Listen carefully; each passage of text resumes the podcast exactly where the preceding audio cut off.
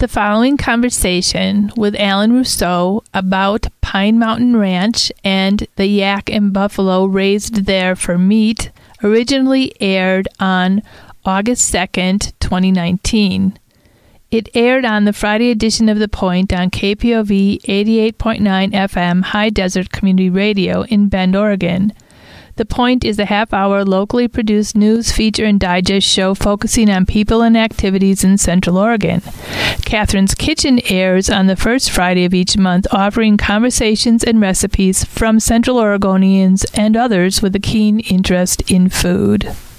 Welcome to Catherine's Kitchen, where something is always cooking. I'm Catherine, and I'm in the kitchen today with Alan Rousseau of Pine Mountain Ranch. Welcome to Catherine's Kitchen, Alan. Well, thank you, Catherine. Happy to be here. Can you please introduce our listeners to Pine Mountain Ranch? Yeah, yeah. What what we are? We are 20 year sustainable ranch is what we are. We like to have fun with people. We like to grow the best food possible, and everything is about the grass and the soil. And exactly what are you raising on Pine Mountain Ranch? It's more like what's raising us. We produce the grass, organic, and the animals do the rest. We raise bison. We're fortunate enough to have those animals, and Tibetan yaks are our main focus. We do a few other animals as well, but that is the majority of what we do. Bison and yak. And um, we should probably tell people where you are. We're about six miles past Pilot Butte on East Highway 20, uh, or six minutes from Costco, you know, depending if you're new in town or you've lived here a while.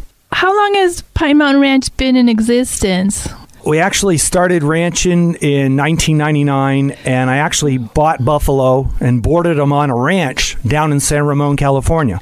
How did you end up East Bend, and how did you decide what you were going to raise there? It was a two year journey of travel, and I went from Colorado to states in the Midwest to all over California, and finally founded what I thought was just a, a beautiful place to do this, is where we're at today. What is it about where you are today that made it a good place for raising yak and bison? Well, I didn't know this when I was looking, but we have what's called uh, education of grass. I call it grassification. I've actually made this terminology up myself, and people, once you explain it to them, understand it. So, for example, if you're in the valley, you get a high amount of rain. So the protein in the grass over there might be seven, maybe 10% for the really good grass over there. Versus Central Oregon, you've got 15, eh, you know, on the low end, maybe 12, all the way up to 23% protein because we have the sunshine in the day and we have the cool nights. So the grass grows slower and we get a much higher quality grass. I didn't know that moving here, but it was an obviously a tremendous added benefit. Some of the best hay in the country is grown in Central Oregon and upper elevations of Nevada. What's the cycle at Pine Mountain Ranch? You grow the grass.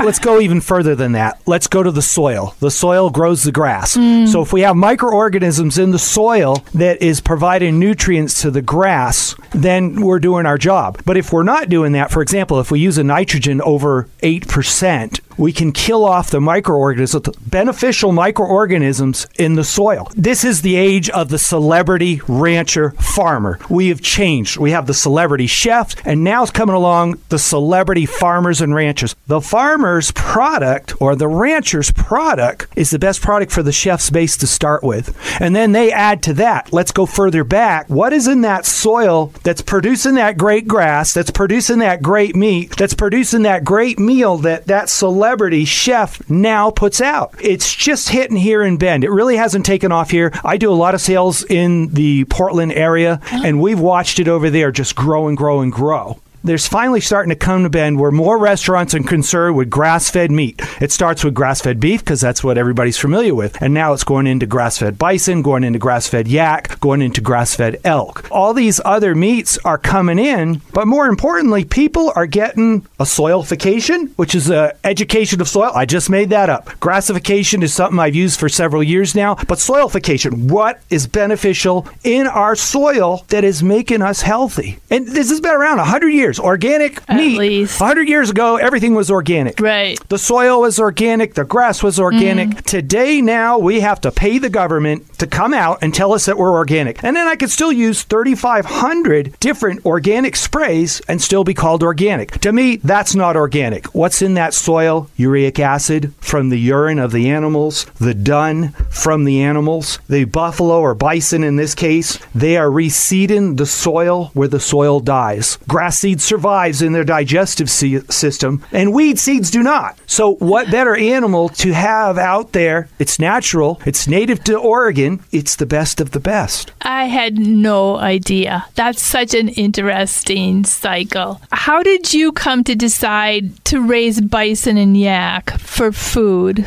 for meat? I was inspired by Kevin Costner, the movie Dancing with Wolves. Yeah. At any rate, is I sat down one day and I wrote 200 goals. And I believe I've done about 197 of them. And one of the biggest goals on that list was to have a buffalo ranch. After being inspired by that movie of how beautiful the animals were, it just resonated with me. And I've taken it further. How many head, if that's the right term, of bison and uh, yak do you raise a year? We're at about 100 head now combined, and that will fluctuate from calving season if we drop 20, 30, 40 calves, depending on which herd, whether it be the yaks or whether it be the bison herd we're focusing on that year. And we kind of work from that. I used to do up to 13 farmers markets a week.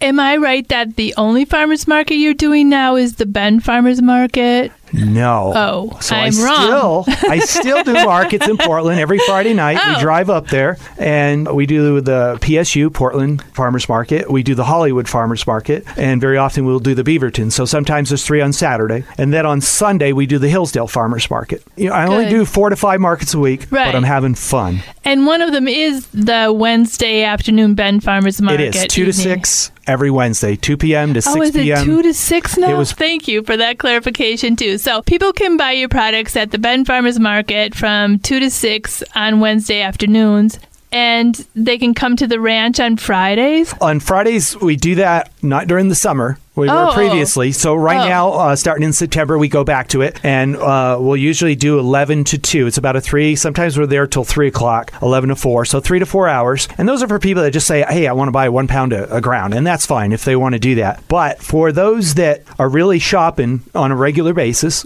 typically we'll, we'll spend more than $100 on meat and fill their freezers almost anytime, Monday through Friday, by appointment with a $100 minimum. And that Oh. way we can keep the ranch Right. running and we're not bringing staff back and forth or we're not having hours where someone stays at the store and, and, And does that. I think it's time to give people your contact information. And then think about a recipe. Do you have a recipe you I have kind share? of a, a couple of different things for Okay. you know different people in different areas. So so you can go to our Facebook page at Pine Mountain Ranch. And there's videos there of the ranch. There's information of all the markets that we attend and our schedule. So you can contact us that way if you wish, or you can go on to PMR Buffalo. Again, PMRbuffalo.com, and that's our website. And you can get information there also. Uh, as far as a phone number, we can be reached at 541 312 0185. Again, 541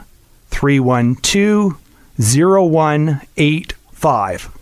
What were those recipes you were thinking about Okay. sharing, Alan? So, an easy recipe. If you're a person that loves to cook a steak, very simple, probably the number one recipe on the National Bison Association website is a half a cup of Merlot or your favorite red wine, doesn't have to be Merlot, a quarter cup of extra virgin olive oil, and a tablespoon of dried rosemary. Take those ingredients, marinate your steak at room temperature for about two hours, cook it to an internal temperature about 135 degrees. I've given that recipe out thousands of times, and people come back, oh my God, it was so good, it was so easy. And you know, it makes it a little bit more forgiving when you're using a game meat because it's 75% less fat than beef, it's 35% higher in protein, it's, it's nutritious across the board. The iron is fantastic, it's raised organically, and there's a good energy about it. That sounds delicious. Thanks so much. My guest today on Catherine's Kitchen has been Alan Rousseau of Pine Mountain Ranch. Thanks for joining me in the kitchen today, Alan. And why don't you give people your contact information or the ranch's contact information one more time? Again, Pine Mountain Ranch, our Facebook page, website pmrbuffalo.com, phone number for contact 541 312 0185.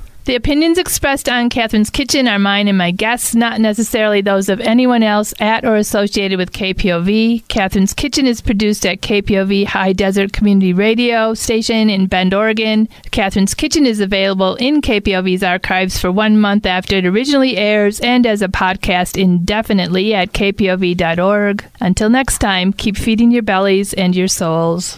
Thanks for listening to this KPOV Catherine's Kitchen podcast. KPOV is community radio for the high desert of Central Oregon. For more information and our program schedule, go to kpov.org. We value your feedback. Drop us a note at podcast at kpov.org.